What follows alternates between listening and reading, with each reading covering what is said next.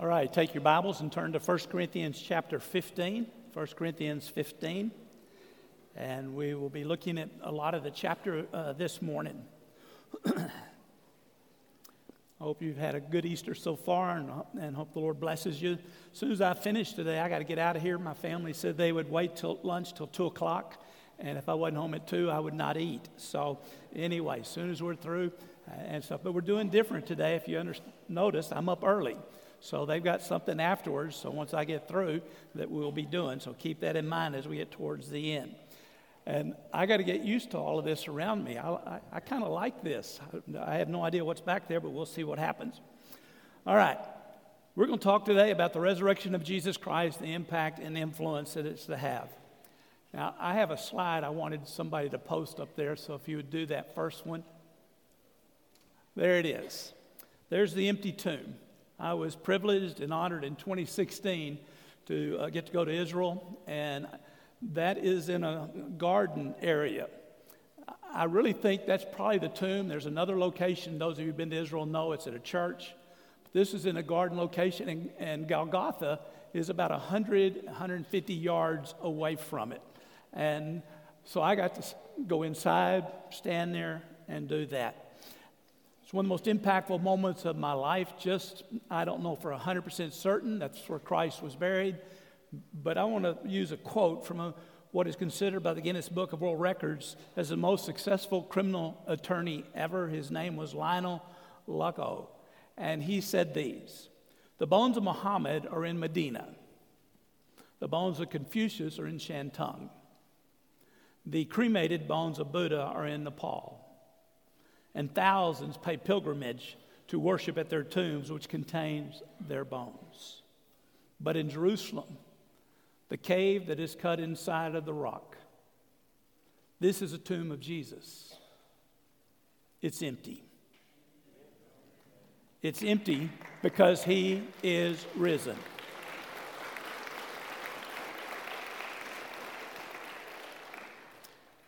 The remembrance of the resurrection is very important to each and every one of us. It's part of our salvation.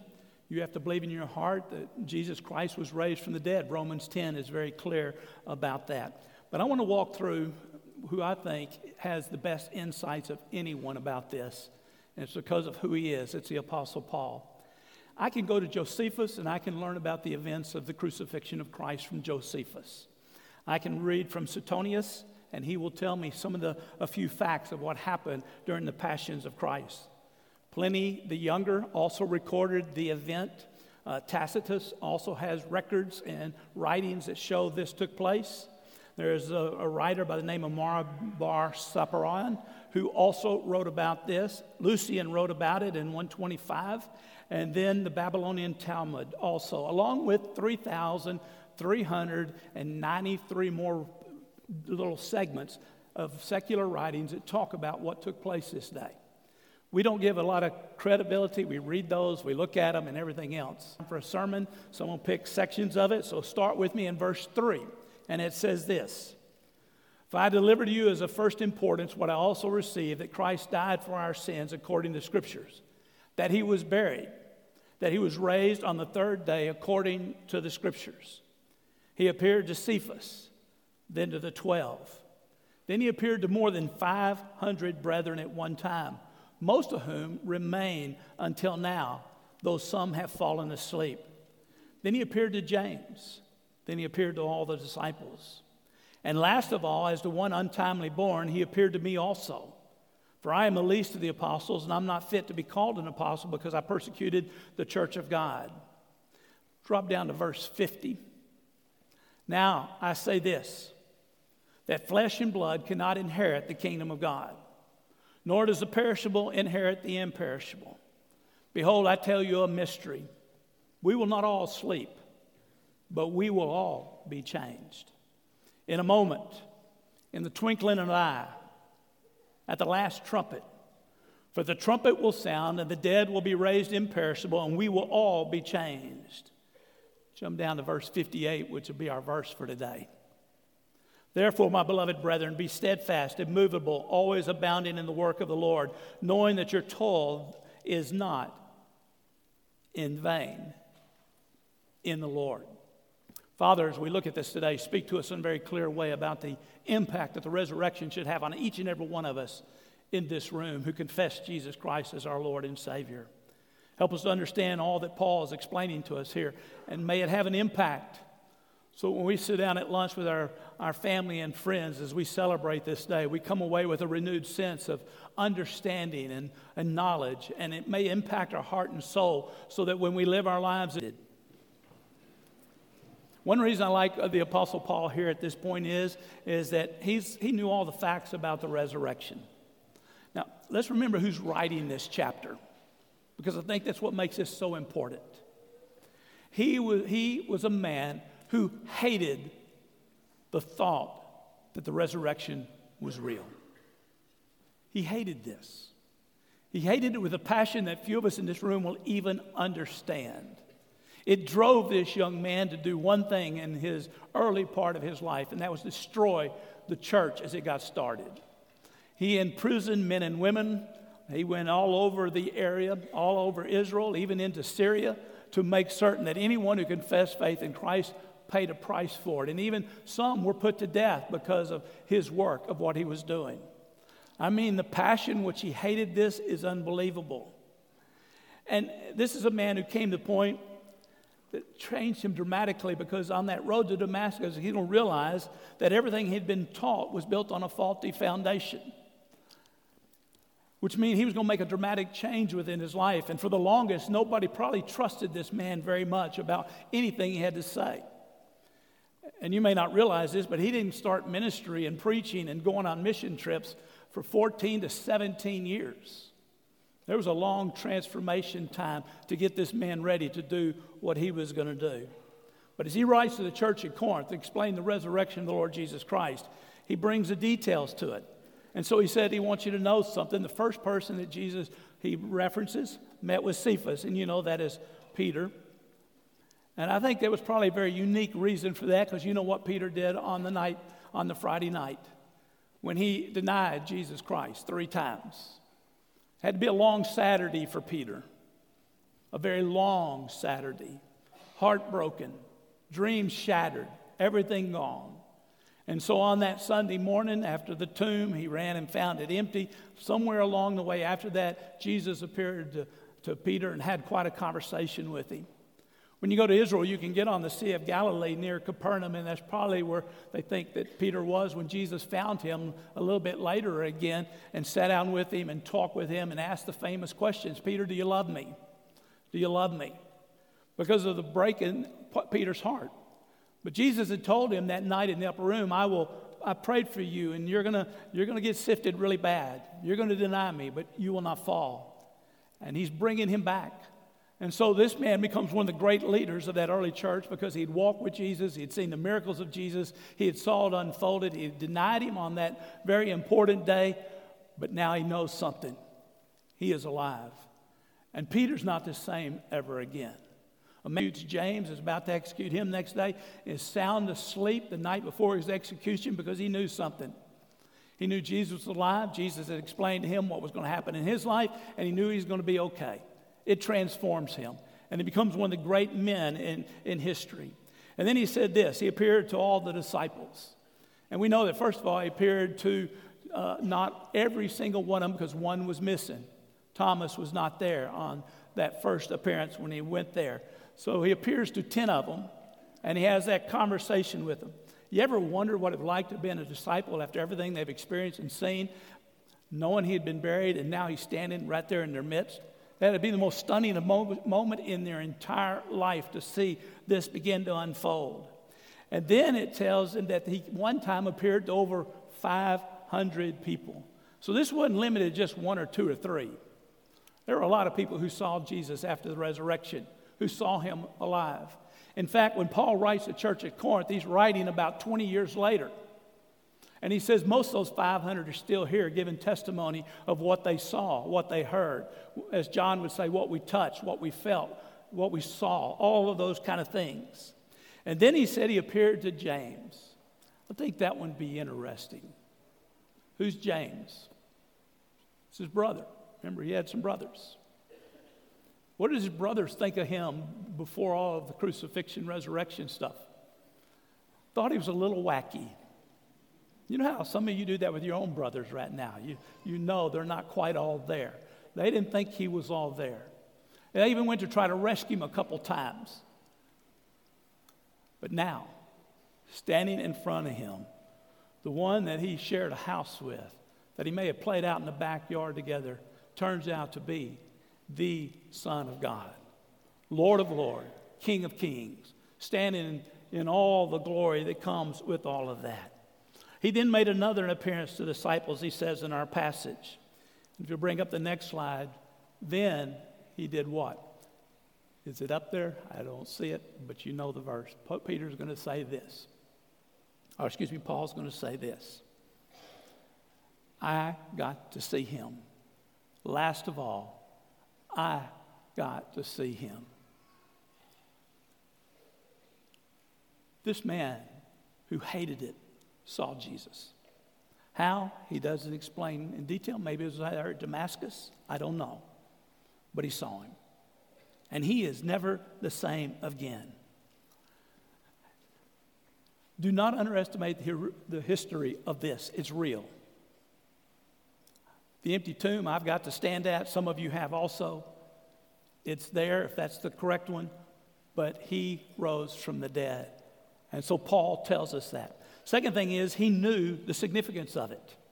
And he writes that in the church. In verse 14, if he said there's no resurrection, you're wasting your time being here today listening to some guy from Fort Worth come over here to preach. Because preaching is in vain. It has no value of any kind if the resurrection is not true. And your faith is wasted. It's in vain. It has no value of any kind if the resurrection is not true. And if the resurrection is not true, then you're still a slave to sin. You're still a part of all that goes wrong within this world. And you will face the complete and total judgment of God if the resurrection is not real. And Paul said this if the resurrection is not real, real then we the, who claim to be the people of God should be the most pitied people in all the world. Now, I think most of the world sometimes looks at us that way, and the intensity of the hatred that seems to be coming our direction is intensified in the last 10 or 12 years because they don't believe in the resurrection, so they think we're foolish. But if the resurrection didn't happen, then we would deserve to be pitied. But Paul says in verse 20, He is alive and He is reigning, and He stood on that particular truth. So here's what drives me. Here, I just gave you a couple things about the historicity and some significance. But this is a man who so hated Christianity. You don't make this dramatic a change unless something dramatic happened within your life. And what this man goes on to do, you think you've had a tough life? You think you've had a difficult life? I doubt there's any of us in this room, any of us, could walk in his shoes. The suffering that this man went through because he held on to this truth is, is one of the most amazing stories you can look at. I mean, go through. How many, how many, how many times did he get the cat of nine tails? Five in the strongest of shape. His back would have had scars all over it. Reason I know this, I had a, a guy from India speak in my church many years ago in, in, at Village Parkway in San Antonio from India. And he was raised by a, uh, his dad was kind of like it was kind of a witch doctor. It was a little bit it wasn't it wasn't Islam and it wasn't Hinduism. It was some other religion they were part of. They worshiped the cobra, and so in going when he was born, they took him to the cobra. They put him down in front of the cobra. I could never be a part of that religion because I can't get close to a snake for any amount of money in the world. But they put him next to it. If the snake doesn't bother him, then he's blessed and all of that kind of stuff. And as they were getting up to walk, he, they tripped and they fell and they shattered his shoulder. That was a curse when that happened, and so they didn't take him to the doctor to have his shoulder healed. And so, as a child, he was an outcast among his own people because he was cursed that day by the fall. The fall meant the gods had not accepted their sacrifice. But later on in his life, as a teenager, he came to Christ. And later on, he became one of the great preachers in India and he was responsible for several towns and tribes who came to Christ. But he paid an unbelievable price for it. And he explained to us getting beat up by field hockey sticks to within an inch of his life. We'd spend weeks in the hospital afterwards. So we're in my office after he had preached, and I was asking a few more questions of the suffering in which he went through. And he said, Steve, and he pulled up his pant leg, and what he did, most scarred legs I've ever seen in my life. He, he took off his coat and pulled up his shirt, and just scars everywhere. The Apostle Paul was that way. He got stoned one time.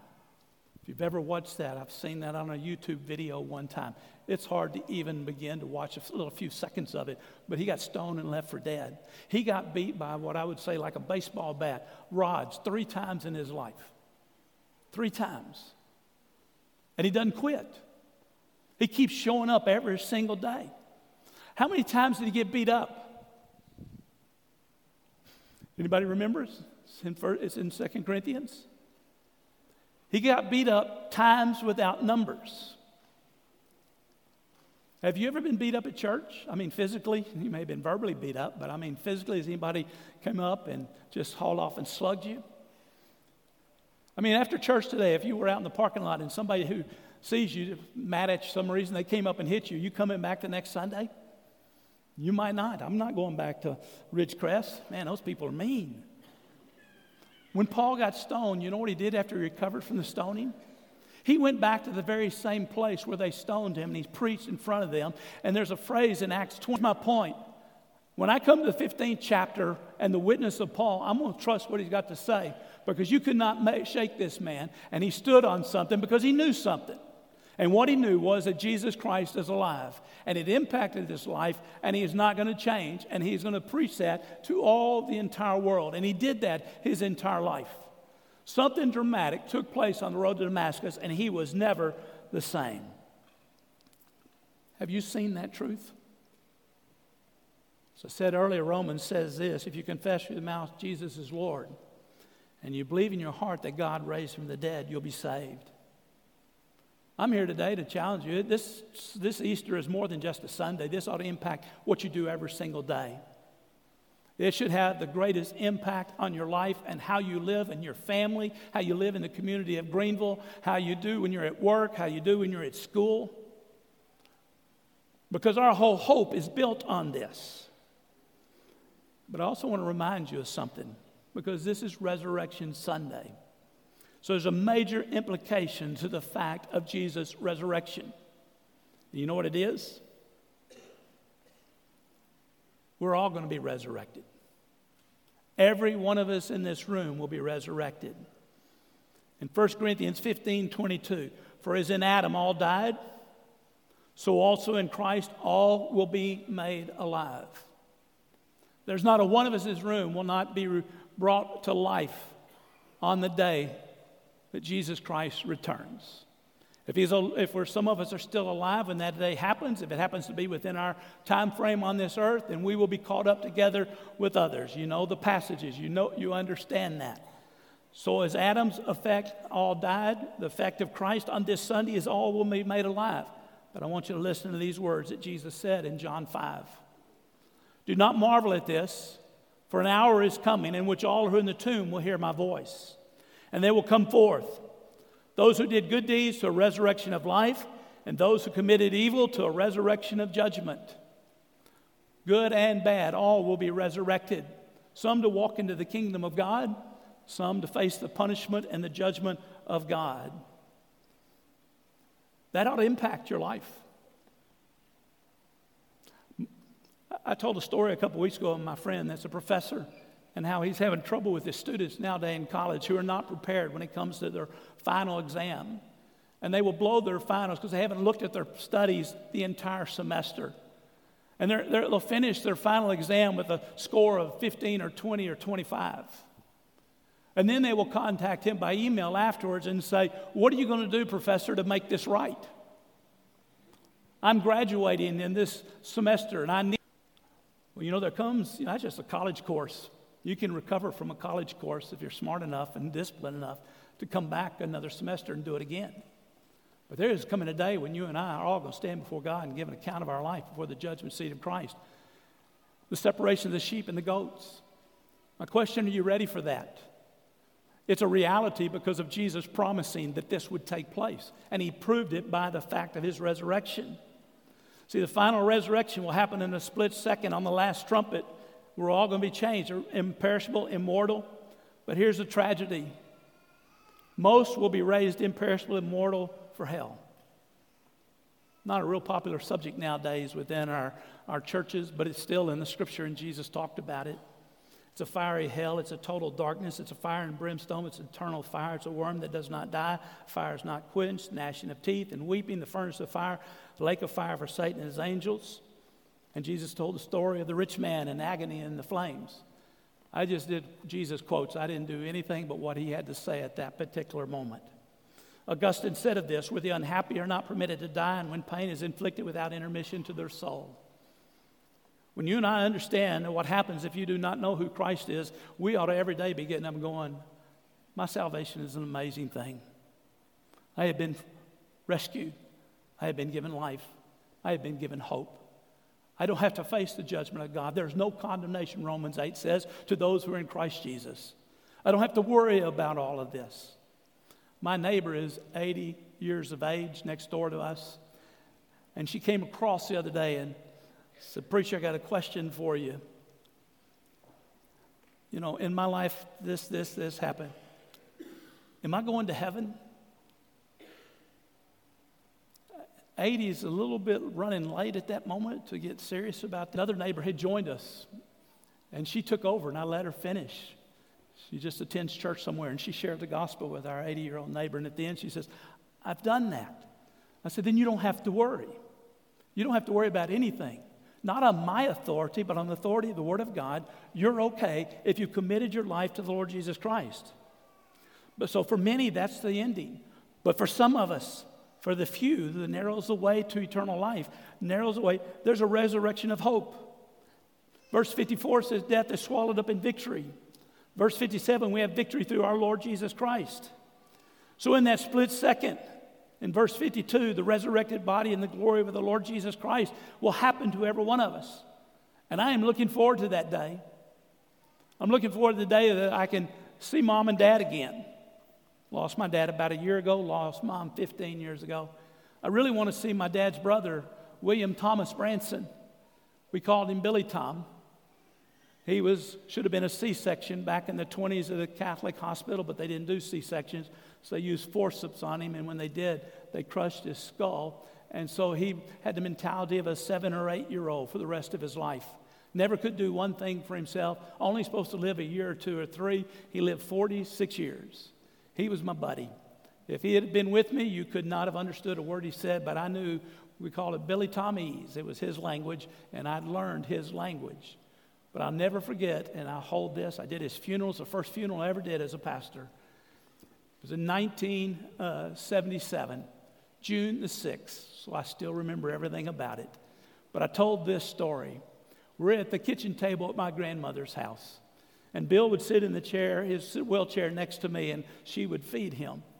And right in the midst of that, and I wasn't anywhere near anybody thinking I'd ever do ministry. I had just come to Christ, so my life didn't give a lot of good examples about much of anything at that time. But he turned around and he looked at me and says, Teeb, I had a dream last night. What was your dream, Bill? I dreamed I was in heaven and I was walking with Jesus. For somebody who never put a foot on the ground, who had never been able to grasp anything with his hands, he had a little hope. As his younger mentality. He understood a simple truth the promise of the and he was baptized in a church accepted christ's childlike faith. And i honestly look forward to the day when that resurrection takes place and we're caught up together and we see our family and our friends and our fellow church members. And we're going i don't know about you but i'm going to look around and go i can't believe i made it i may look at some of you and say i can't believe you made it either but we did none of us worthwhile of this but all a gift from the Father in heaven has made that day possible. But I stop again. Paul used to have conversations. But there came a day when Felix left and was no longer there to have Paul, and they never finished that conversation. Always wonder what Felix is going to think on the resurrection day when he's standing there and he didn't make it, and knowing he had the great apostle sitting there explaining to him the simplicity of what it is to walk with the Lord Jesus Christ. So, again, I ask you, are you truly a follower of Jesus this day? And if you are, you have the facts of the resurrection, but you also have the hope of the resurrection. Which leads me now to this. As believers, how now do we live? Because he is alive. That was a question on my mind as I stood at that empty tomb that day in November of 2016. What's the implications of this tomb being empty? Well, Paul tells us in verse 28. Now, I grew up in a Baptist church, and it seemed like as a kid growing up in a Baptist church, the only thing I ever heard preached were the rules don't drink, don't dance, don't smoke, don't gamble, don't do, chew, and don't go with girls that do. Good old Baptist rules. But that's, I was missing it. I wasn't a believer. That's not what was being preached, but that's all I seemed to hear. See, when you begin to understand who Jesus is, the rules aren't really that big a deal. What happens is you want to walk in a manner pleasing to Him, and Paul tells us in the last verse of this chapter what that is. So when we walk out of here today on Resurrection Sunday, this is where you're supposed to live. And the first one found in verse 58 is this to be steadfast and immovable. It says, You become steadfast and immovable. It's an imperative command. It means settled down, feet planted solid. Sit and stay. It's a settled position in life, immovable. You're not moving me off this. What type of steadfast and immovable are we supposed to do? Well, when you put on the full armor of Christ, no matter what you face in life, you stand firm. You stand firm in the great truths of who Jesus Christ is. Though the world may go a whole different direction than what we're going, I don't follow the world. I follow my Lord and Savior, and I, if I'm the only one doing it, I'm going to walk with Him. He's never let me down, and He never will let me down. And Scripture has called us to be that steady in life, never shaken by life, in a sense, we should handle all that comes our way. It doesn't mean it doesn't hurt. It doesn't mean it's not tough. It doesn't mean it's not driving us to just really, can I get another day out of this? No, sometimes it's very difficult. But in the midst of that, we hold on. We don't let go. And I know the promise of God's word that says, when I feel like I'm about to let go, Jesus said, My Father's hand will never let you go. He's got us and He holds us. And so you and I are to be steadfast and immovable. We're the same at work, we're the same at home, we're the same at church, we're the same at school. People will ask me, some of you Friday met Jan, she was here laughing enjoying people. Is there a different Jan at home? I said, No, this is the Jan I know at home. Now, when I'm home, I'm usually quiet, don't want to be bothered just kind of sit in my chair and read and stuff. So I probably have a little bit of a two sided thing there, but she's just the same. I see that, I've seen that my whole life. What you see is what I see. I've always thought she's got this down, and I'm the preacher, but she's got it down. I'm still trying to get there.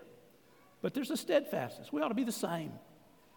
The safest people in the world ought to be those around you and your family because of steadfast and immovable. It means it's last week's sermon. Anger doesn't have a control over you. Laziness does not have a control over you. Your mouth does not have a control over you. You're steadfast and immovable, do that which is good and right. That's what we're called to do because he's alive. Paul was very clear when he said, I've been crucified with Christ. It's not I who live any longer, but Christ lives in me. And when the Christ lives in you, you're like him. See roads you can do at that particular point. It was that way in the day of Jesus. There were many people passing by. They were mocking him. The crowds were mocking him. The soldiers were mark, mark, mocking him. Uh, the religious leaders were mocking him. And the thieves, both thieves on the cross at the time, at first, were mocking him. And he just hangs there. And he goes, Father, forgive them. They don't know what they're doing. It's one of the most stunning moments I've ever seen because most of us couldn't handle even two seconds of that kind of attack coming our way. But he just stood there, trusting himself to the Father knowing that the Father would take care of him all the way through. The second thing you're to do now, because the resurrection is, re- re- is real, is that you're to abound in the work of the Lord, there in verse 58. As I said last week, I say again this week work is godliness. God wants us to work. It's never going to be easy because as Adam fall led to making life difficult for all of us, but work is important. The greatest in the kingdom of God are the servants. And you and I will be doing good things. It's part of the new heart, it's part of the resurrected life. And Paul uses an adjective to describe this work, and it is abounding, which means over and above, is what the word means. It means you go way above normal. You give more than anybody else gives. You go, well, I'm not getting anything in return. You're not supposed to do something because of what somebody gives you back in return. Most of the world says, You scratch my back, I'll scratch yours. For believers, we just serve, we just give. It's more blessed to give than to receive, Jesus said. And so we, we abound in doing that which is good. You might look, well, I did a couple good things this week, but are you abounding? Are you doing over and above? Are you stepping up when nobody else does? My son is struggling at work as a con- contractor. Some of the subs are doing really bad jobs nowadays, and they don't have a real understanding of what building a, a really six or seven hundred thousand dollar home should really look like. And they they've disrespected him. He gets so upset. And he said the other day, "I've had enough. I'm just going to do enough to get by, and I'm not doing any more." I said, "Wrong." What do you mean wrong? I said, because God called you to do your best no matter what anybody else does. You make certain that when you finish your job, yeah, but what about, I said, don't worry about what about others. Do what God's called you to do. He'll take care of the rest, but you're got to stand before Him and you've got to give your best. And then lastly, the third thing is we're never frustrated by what happens in life. Knowing your toil is never in vain. What God has called you to do in life will never be in vain. You stay faithful. He's the one who makes things happen anyway. The word knowing is perfect tense, which means you know it in the past, you know it today, you'll know it in the future. The privilege and honor to be able to serve the Lord and to be able to walk with Him because of the great gift which He's given us at, with the resurrection should lead you and I to just push forward in life and accomplish things that you and I can't even begin to imagine knowing that it's going to have an impact. You're going to leave a good impact if you walk with God. Do you believe in the resurrection? Or are you just here because it's Easter? Does your life demonstrate steadfastness, abounding works, confidence in God's will? Do you live as a, as a person of hope? That's what this Sunday is about. I want to go wrap down with this the thief on the cross. That's an interesting story.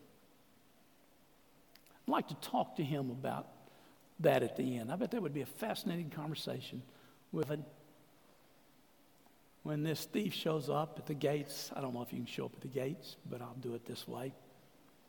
And the angel says, What are you doing here? Remember, he was cursing Jesus on the cross.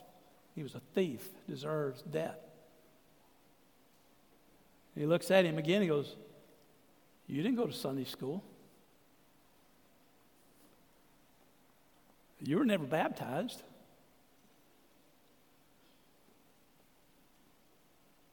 Church membership? You didn't have a church membership. Never been in a church or a synagogue in his day. What are you doing here? And the thief probably looked at him and says, I don't know, but I'm here. I bet the angel was a little flustered about do I let him in or not, so he went and got a supervisor. Supervising angel shows up. Said, I need to ask you some questions. What is your understanding of the doctrine of justification by faith? And the thief would go, I've never even heard it. What's your understanding of the doctrine of Scripture? And he just gives him a blank stare. He doesn't know what he's even talking about. Finally, in exasperation, that angel would look at him and go,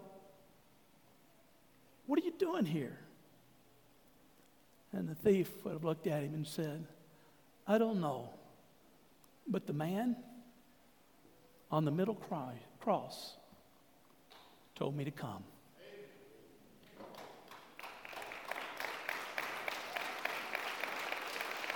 That's why you and I are here. At some time in life, Jesus said, Come. All who are weary and heavy laden, come to me, and I will give you rest. And so we gather this day to celebrate. The celebration's real because the tomb is empty, and we have a living hope. And we're going to live the life that God's called us to live until we're finished. I am going to be 70 soon. My health issues are my mom's health issues. My mom was healthy as could be till the age of 70 and then suddenly got sick and was gone within two weeks. So if I follow my mom, I'm down to six months. My wife said that better not happen.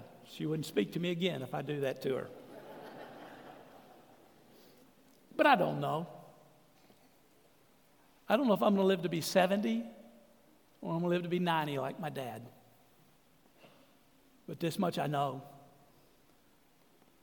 When Steve breathes his last and my eyes are closed, resurrected into new heaven and new earth, and we will be with him. I has not seen nor ear heard all that God has in store for us. But I will tell you on this Easter Sunday, whatever it is God has in store for us, it is good. Father, we thank you for this day and for the privilege and honor that you have given us at Ridgecrest to be able to study your word. To remind it again of a few simple facts about the resurrection, a little bit of the significance of it. Also, the permanent results that come that either heaven or hell, depending on what we do with Jesus, and the call to how we are to live our lives with a steadfastness and a commitment to doing good and trusting you for results. So, Father, we want you to continue your work in us. You, we want you to be honored and glorified by all that we do and say. And be with us as we continue our service this morning, is my prayer. In Jesus' name, amen.